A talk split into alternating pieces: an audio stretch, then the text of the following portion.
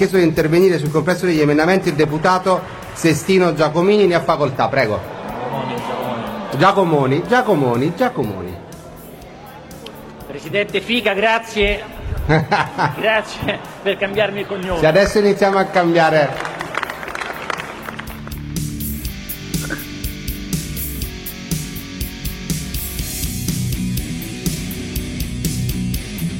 Señoras y señores, muy buenas tardes. tardes. Posso aggiungere un gracias.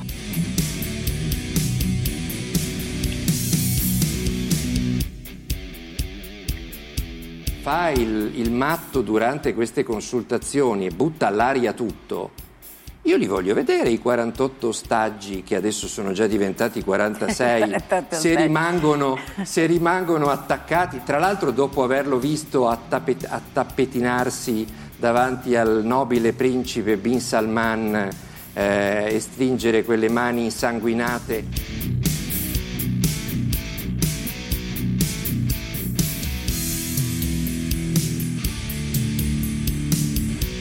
Ma l'Arabia Saudita secondo lei è un regime democratico? È un regime democratico l'Arabia Saudita? Guardi- caso caso oggi, Posso- mai sentito parlare di queste robe? Posso, posso dirle una cosa?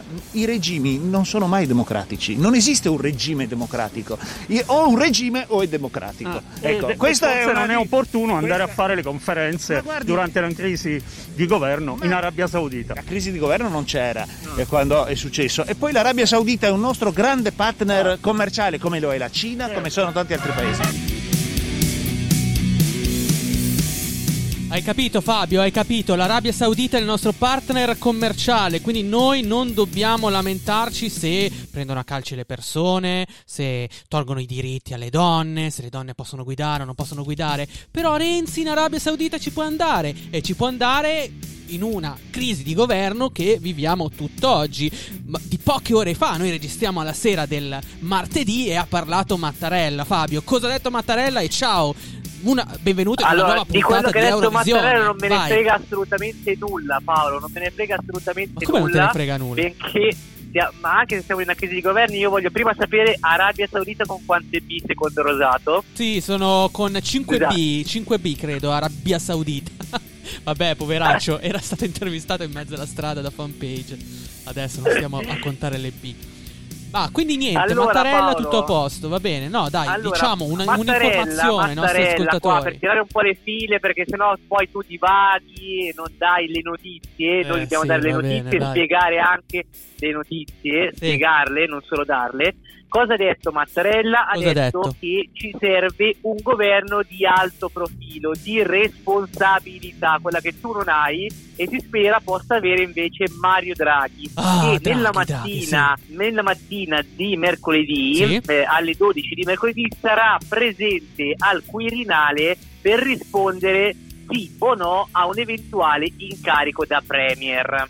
Va bene, Draghi, Draghi ce lo giochiamo, però eh, seguiremo durante la settimana l'evoluzione su Draghi. Bene, allora di cosa parleremo in questa puntata, Fabio? Dai, veloci, dritti al punto, su forza. Dai, snocciola. Andiamo velocissimi perché parleremo della crisi in Birmania, o meglio Myanmar, come dicono le loro forze armate, come si vogliono far chiamare loro. Poi parleremo di vaccini e del eh, rapporto che hanno con l'Unione Europea perché Ursula, che non è Ursula quella eh, della Sirenetta, ma è Ursula von der Leyen, il presidente della Commissione Europea, è incazzata, si è incazzata parecchio e poi parleremo, amico mio, Sì. della vicenda, del dramma del Gallo Maurice, del Gallo Maurice, che non sarebbe altro che eh, il principale testimonial di una nuova legge, Legge. in Francia, in Francia, e non diciamo altro. Non E diciamo non altro. diciamo altro e procediamo verso la Birmania.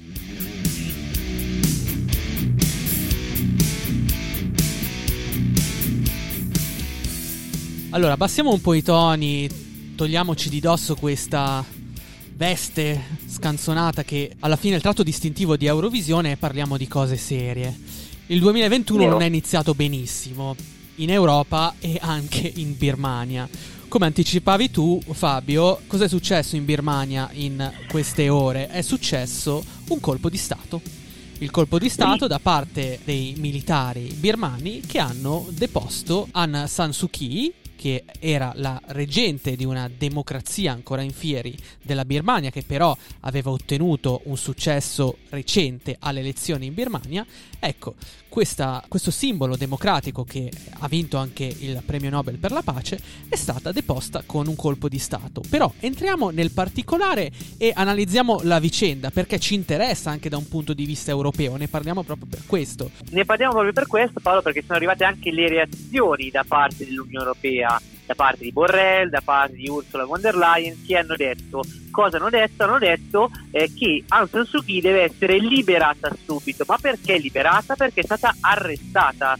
Non solo lei, ma anche gli altri leader del principale partito del paese, che ricordiamo sì. nelle scorse elezioni di novembre aveva ottenuto la maggioranza e quindi era stato demo- democraticamente eletto. Per la precisione, eh, l'83% dei voti, quindi era stato praticamente un plebiscito. Certo. Le forze armate militari hanno detto no, attenzione non è così perché voi state imbrogliando, hanno appunto minacciato brogli e cose di questo genere e quindi di fatto hanno attuato un colpo di Stato. Quindi non hanno accettato la vittoria del partito di Aung San Suu Kyi e hanno deciso di prendere, riprendersi il potere con la forza. Bisogna anche dire che la democrazia birmana, Fabio, è sempre stata protetta o comunque sorvegliata dalle forze militari birmane che avevano la possibilità di eh, eleggere, di nominare alcuni politici all'interno del Parlamento birmano e poi di esprimere anche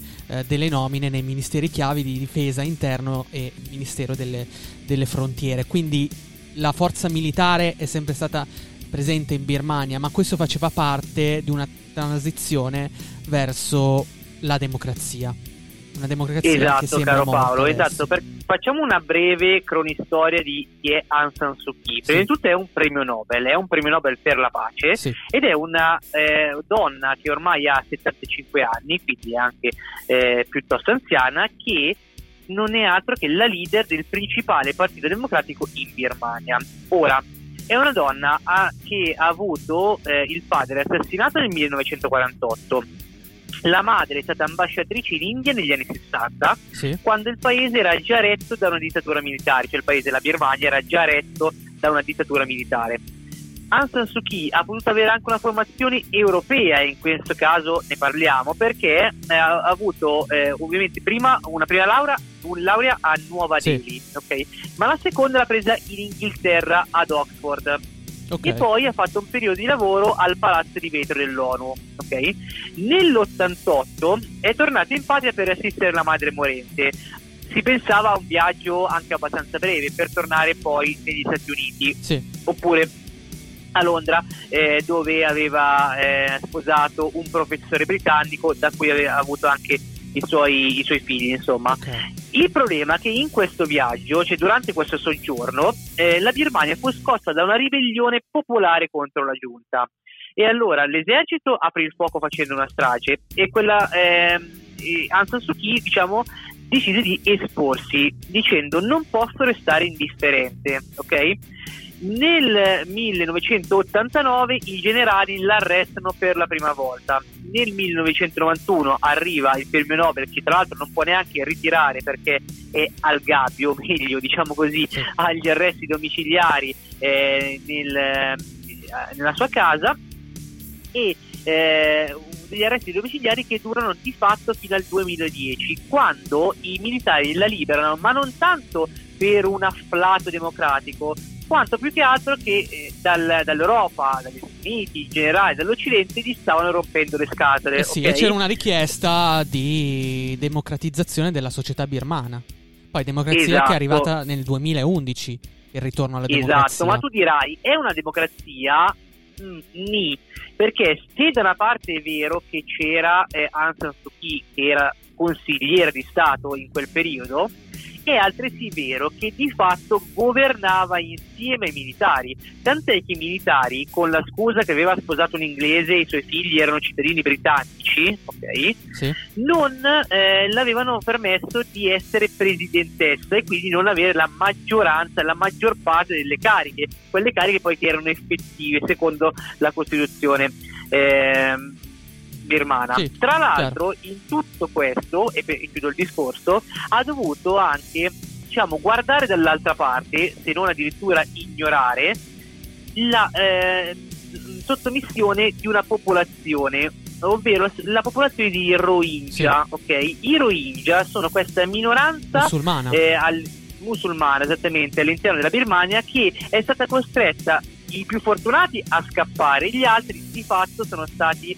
messi in dei campi di lavoro eh, torturati massacrati costretti a fuggire all'estero. Tra l'altro per esempio ti dico così eh, a Brooklyn c'è una grandissima comunità di Rohingya ecco per dirti Convinto di proteggere la democrazia imperfetta e fragile, eh, nel 2019 si è prestata a difendere la polizia etnica per contro i militari, e Sì. tant'è che ha, l'ha dovuta anche difendere davanti alla Corte internazionale dell'AIA. Non era implicata lei in prima persona, però di fatto faceva la difensore della Birmania, del suo paese. Certo, guarda, le critiche maggiori arrivano proprio su questo aspetto, sul non aver difeso la minoranza musulmana all'interno della società birmana. Perché tutto questo, Fabio? Perché come anche sottolineavi tu, la Birmania a maggioranza è una popolazione eh, legata al buddismo, ok? E anche l'esercito è espressione di questa maggioranza. E la stessa Aung San Suu Kyi non è eh, riuscita a tutelare, mh, a tutelare a- alla perfezione diciamo, questa minoranza, anzi nel 2017 ci sono stati degli atti violenti verso questa minoranza musulmana, perché? Per non inimicarsi le, le rappresentanze dei- del- dell'esercito all'interno del Parlamento birmano. Quindi tutto si lega all'interno degli interessi politici della Birmania. Solo che questi interessi che eh, si basavano su un futuro democratico sono completamente stati abbattuti da questo colpo di Stato. E l'Europa ora sta pensando a anche delle, mh, delle manovre di pressione per far ragionare il, il- il capo dell'esercito birmano per cercare di trovare un negoziato e poi la scarcerazione eh, della, della- della donna, il premio Nobel alla, alla pace. Quindi adesso è una situazione davvero complicata e non si riesce tanto a capire anche a livello internazionale chi stia con chi. Perché l'Unione Europea e il mondo occidentale, gli Stati Uniti sono contro il colpo di Stato, contro l'esercito birmano, mentre la Cina, che è il principale paese che fa affari con la Birmania sul fronte petrolio e gas, ancora non si è espressa. Dunque non è scontato che anche la Birmania diventi un terreno di scontro tra ideologie e stati diversi, Fabio. Esatto, e il fatto che mh, non si è espressa, e qui chiudiamo anche un po' l'argomento, ci fa capire che tendenzialmente le mani di Pechino sono belle, lunghe e vorrebbero un attimo eh, ulteriormente estendersi anche a tutto il sud-est asiatico. Dall'altra parte però, chi c'è nel sud-est asiatico? C'è l'India, che è un altro grande colosso da un miliardo e passa di persone, che vorrebbe anche, anch'essa estendere la propria influenza su tutta la regione. Quindi occhio, attenzione, perché non ci sono solo gli interessi eh, del- di questa regione, ma in generale ci sono tanti sguardi del mondo che guardano al sud-est asiatico. Comunque l'immagine virale e simbolo di questo colpo di Stato è, non so se l'hai visto sui social, è il video di un insegnante di, di yoga, di ginnastica, che all'aperto si mette a fare degli esercizi in streaming Ah, mentre Clamoroso, balla clamoroso. l'hanno paragonata sui social a, a una sequenza di Wolverine, di Iron Man, hai presente quando lui cammina e c'è l'esplosione, cioè una, al, al rallenti, no? in slow motion, è una tipica, un tipico diciamo topos hollywoodiano dell'eroe in slow motion l'esplosione dietro. Ecco, la stessa cosa è successa a questa, a questa atleta, comunque insegnante di aerobica birmana che mentre faceva i suoi esercizi con la mascherina, non si sa per quale motivo, dietro aveva i camion dell'esercito e i, i soldati pronti a fare il colpo di stato. Magnifico! Internet regala sempre queste perle Un magnifiche. meme vivente, praticamente Eh. un meme vivente. Andiamo avanti. È successo di tutto, scusami. Ha spaccato tutto. Scusa? Eh, si è arrabbiato. Ha partorito. Sono in dieci, sono in Ci dieci. hanno ragione i maestri di ballando, Milli. Vuole uscire. Sì, no, ma ha cercato di respirare Baby Alieno, quindi... Eh. Allora, aspetta, ho capito. A un certo momento deve uscire. Allora, sentite, eh, siccome qui la situazione ci siamo un po' scomposti, Ma guarda che non si vede per niente, Milli, eh. Stai andando benissimo. Tutto a posto. Stai andando benissimo. Tutto a posto. abbi delle- pietà, abbi pietà. Allora, io vorrei fare una cosa. Eh, possiamo andare in pubblicità adesso? Dobbiamo. Così- Dobbiamo, direi Dobbiamo, che no, dobbiamo. possiamo. Salviamo Così l'alieno. Salviamo l'alieno. Così C'è un tassativo. Che succede se possiamo andare avanti? Questa sera non faremo lo spareggio perché Baby Alieno intende uscire dalla maschera. No. No! Sì, vuole uscire dalla maschera e vuole tornare a Baby alieno, ti prendi il condizionatore, te lo regalo io un condizionatore. maestri la-. Puoi lasciare! Allora, quindi, quindi Milli. stop alle votazioni social. 3, 2, 1. Alieno, esci e fatti vedere Chi siete? chi siete. No! I ricchi e i poveri.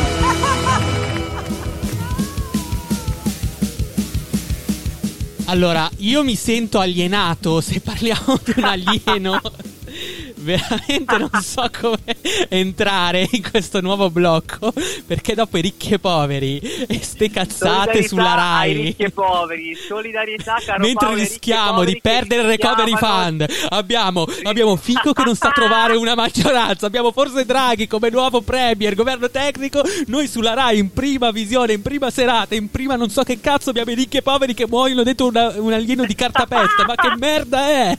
Ma basta, piantatela. Solidarietà innanzitutto per i ricchi e poveri che rischiavano di morire asfissiati mia, per un schifo. programma che non ha nessun senso, come nessun senso, caro Paolo, Sì. c'era anche la nuova legge francese una- sulle campagne, sulle campagne, ma non le campagne inteso come le campagne Un promozionali. secondo o le Fabio, però diciamolo, diciamolo, non siamo contro i francesi. È già la seconda puntata che parliamo di cose inverosimili legate alla Francia. Ragazzi, avete ragione, potrebbe essere eh, un comportamento deplorevole, ma non ce l'abbiamo contro i francesi, anzi li apprezziamo.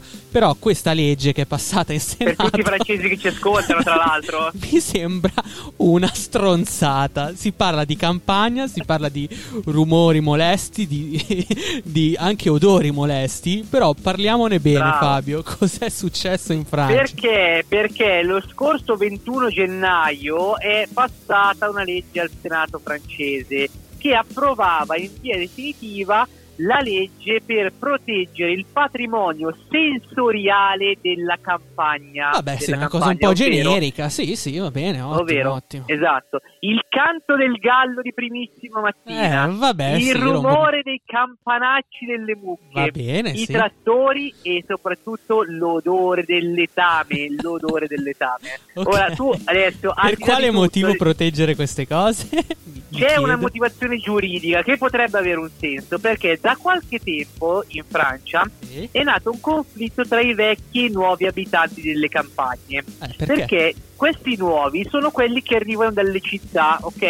E avevano questo stereotipo della campagna come luogo ameno, ok? Ah, Il locus ameno, Sì, sì, eh, bucolico, insomma, eh, tranquillo, rilassante, eccetera. E non erano abituati a tutti i rumori che invece la campagna ha, ok? Perché ovviamente ci sono gli animali, ci sono le Eh beh, piante, ovvio, eccetera, gli animali ecco. fanno la loro vita, cioè non è che possono mettersi il Esatto. silenziatore. Ecco, il problema è che nell'ultimo anno il coronavirus ha alimentato questa tendenza, ok? Spingendo molte persone ok. delle citt- dalle città alle campagne. Giustamente vai a fare E quindi- smart working. Fuori. Bravo, bravo. Ci sono state tante dispute, ok, tra Sì. vicini di casa. E la più celebre, per quello ti parlavo in apertura del gallo Maurice, riguarda appunto un gallo che si chiama Maurice. Tra l'altro il simbolo della Francia sono anche i galletti, così fa anche abbastanza Eh ridere. beh, sì, sì, sì, Eh, sì, è vero, è vero. che era un gallo che abitava a Saint-Pierre d'Oléron, ok? Che è una cittadina su un'isola a ovest della Francia, in Nuova E cosa è Aquitania, successo sto ok? gallo di merda? La proprietaria di Maurice, giù le mani da Maurice innanzitutto, non ti non ti permettere, non ti devi permettere, perché la proprietaria di Maurice venne denunciata dai vicini che Eh. andavano lì in vacanza abitualmente Eh, perché il, il suo gallo Maurice cantava in maniera troppo rumorosa, Vabbè. ok? Sì. Quindi c'è stata una, petiz- una petizione collettiva, migliaia di persone in Francia è diventata davvero un caso nazionale, ok? Va bene. Eh, per, per appunto ricchi citare poveri, giudizio, forse. Eh, sì. giudizio questa vicina, la vicina del- di Maurice, ovviamente a sostegno del Gallo, ok? Tra l'altro non è l'unico caso, te ne faccio un altro per esempio. Nel 2019 Vabbè, ma chi è, che vi- chi è che ha vinto sta causa alla fine? Il Gallo? Ovviamente Maurice, ovviamente Ah, Maurice, eh, ovviamente strano, Eh, certo. cioè, avevi dubbi? Se no non saremmo qua a dubbi, so. parlarne. Esatto. Sempre nel 2019, una donna che abitava nella stessa regione, in Nuova Aquitania, fu portata in tribunale dal vicino, ok? Che era stufo di sentire lo starnazzare delle anatre e delle oche nel giardino. Ragazzi, è un capolavoro questa legge, davvero. Mi, mi- mi fa, mi, fa emozionare, caro Paolo, mi fa emozionare perché purtroppo ti devo dare anche una, una triste Eh, notizia cosa nel è frattempo. È morto E, che Maurice. riguarda sempre Maurice, perché poi tutto questo, nonostante. Se l'hai mangiato insomma, qualcuno, Maurice. No, non se ne. No, no. È una Se ne triste notizia, mi dici? Eh, beh, sarà morto. Sì, perché, perché Maurice, esatto, è, È morto vivo? purtroppo lo scorso maggio. Ah. Però aveva sei anni, quindi comunque ha vissuto abbastanza. Ok, una legislatura se l'hai che- fatta, dai. Esatto, il suo sacrificio è stato utile. È stato utile proprio per questa legge. Cioè, veramente eh, candidato al Nobel per la pace anche lui a questo punto. Nel 2021 ci potrebbe essere anche Maurice il Gallo per eh, così il gallo l'ambiente. Maurice. Sempre meglio che Paolo, darlo a Greta Thunberg, eh, tutta, la, eh, tutta la vita con Maurice. Tra l'altro fa molto ridere Paolo eh, le immagini con cui i francesi hanno sponsorizzato questa legge, ovvero c'è una simpatica modella e vi invito tutti i nostri ascoltatori ad andare a vederseli eh, c'è- su dei, eh, dei- manifesti, Sì, insomma, su delle sì. immagini che a parte sui social, una simpatica modella che bacia appunto un bel gallo. Confermo, confermo. Io l'ho definita la tizia che limona il gallo. Quindi confermo, sì, sì, questa immagine raccapricciante. Però vabbè, se è servita a fare giurisprudenza va bene. Quindi in Francia, ragazzi, vi tenete i campanacci, vi tenete i trattori e quant'altro. E non vi potete lamentare dei rumori. globale, eh, lo so, lo so. pandemia globale, do- dopo tre lockdown, ragazzi, bellissimo, bellissimo. Eh, L'Europa ci regala sempre grandissime, grandissime emozioni. Va bene, l'Europa, rimaniamo in Europa con Eurovisione e passiamo all'ultimo argomento.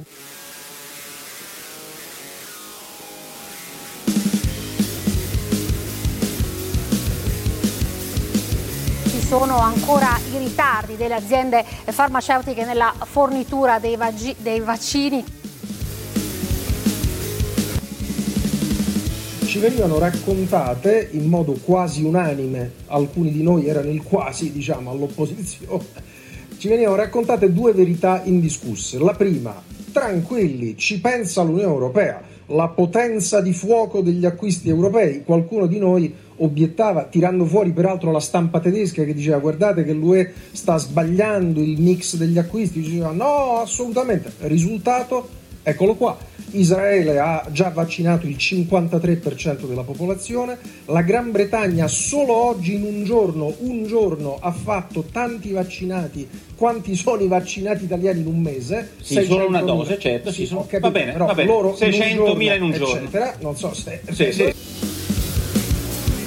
E di vaccini parliamo anche noi, caro Capezzone, che non hai tutti i torti, certo, dai un po' troppe colpe all'Unione Europea, però effettivamente c'è un serio problema sui vaccini e sui vaccini in particolare dell'industria eh, farmaceutica AstraZeneca. Cosa è successo con AstraZeneca? Eh ragazzi, che non ci stanno consegnando più vaccini. Hanno ridotto Bravo. del 75% le consegne dei vaccini ai paesi europei. Eppure qualche stabilimento in Europa AstraZeneca ce l'ha. Ecco Fabio, cosa, cosa è successo negli ultimi giorni? Perché ci sono anche degli aggiornamenti su questo braccio di ferro tra la Commissione europea che accusa AstraZeneca di non aver rispettato il contratto stipulato e eh, la stessa AstraZeneca che invece impugna il contratto e dice che lei non è obbligata a produrre solo per l'Europa. Sì Paolo, perché in qualche modo si è giunti a una sorta di compromesso, perché nei primi tre mesi del 2020 AstraZeneca dovrebbe consegnare 4,6 milioni di dosi, ok? Sì. C'è un però, il precedente eh, accordo ne prevedeva 8, anzi addirittura se andiamo a guardare la primissima versione erano addirittura 16, quindi praticamente siamo a eh, quasi un quarto di quello che in realtà all'inizio loro 80 avevano, milioni di dosi, no? promesso. Certo, ok. Erano state promesse. Esatto, esattamente. Sì, in generale poi nei primi tre mesi 16, ok, nei primi tre mesi del 2020.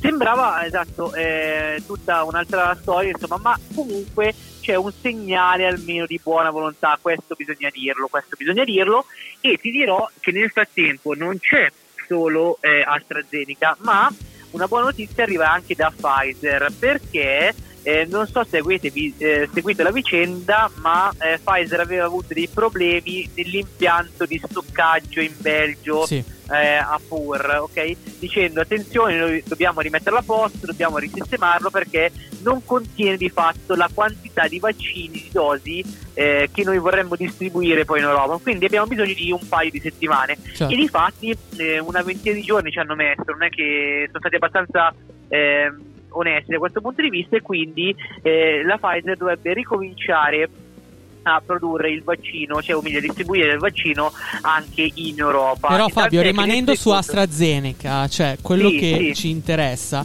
è capire il perché abbia ridotto la fornitura di vaccini all'Europa, cioè quali sono, quali sono le giustificazioni che ha dato la casa farmaceutica quando l'Europa ha fatto notare che i vaccini non stavano più arrivando.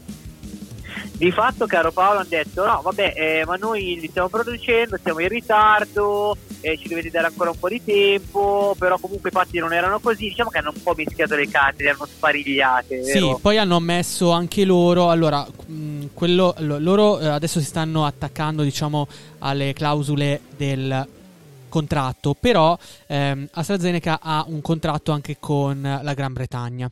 E sembra Esatto. che non abbia fatto bene i conti e quindi si sia impegnata a produrre troppi vaccini e eh, non riuscirebbe a eh, consegnarli a tutte e due. Dunque sta trovando dei, dei compromessi. È chiaro che però l'Europa si sia arrabbiata perché aveva chiesto esplicitamente a AstraZeneca eh, di produrre soprattutto per l'Europa, per l'Unione Europea i vaccini e quindi aveva chiesto espressamente se in quel periodo fosse in contatto con altre nazioni straniere. AstraZeneca aveva detto di no, che eh, avrebbe comunque consegnato tutti i vaccini previsti. Il problema ora è che l'Europa non si fida più tanto del mondo farmaceutico e delle case farmaceutiche, perché come ha detto Capezzone, no? Eh, noi abbiamo sempre creduto che le case farmaceutiche fossero una sorta di ente benefico. Ok, forse questo è un giudizio un po' troppo affrettato, però l'Europa vuole più concretezza. E cosa, cosa ha fatto Fabio? Qual è la mossa di Ursula von der Leyen?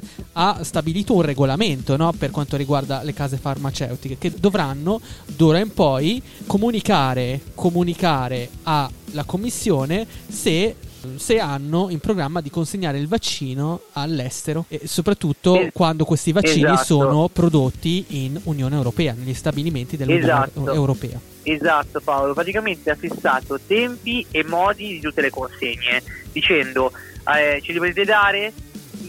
In che tempi? Ok. In che modi? Ok. Con che distribuzione? Per quali paesi? Insomma, praticamente ha fissato tutta eh, la regolamentazione della catena poi di distribuzione, insomma.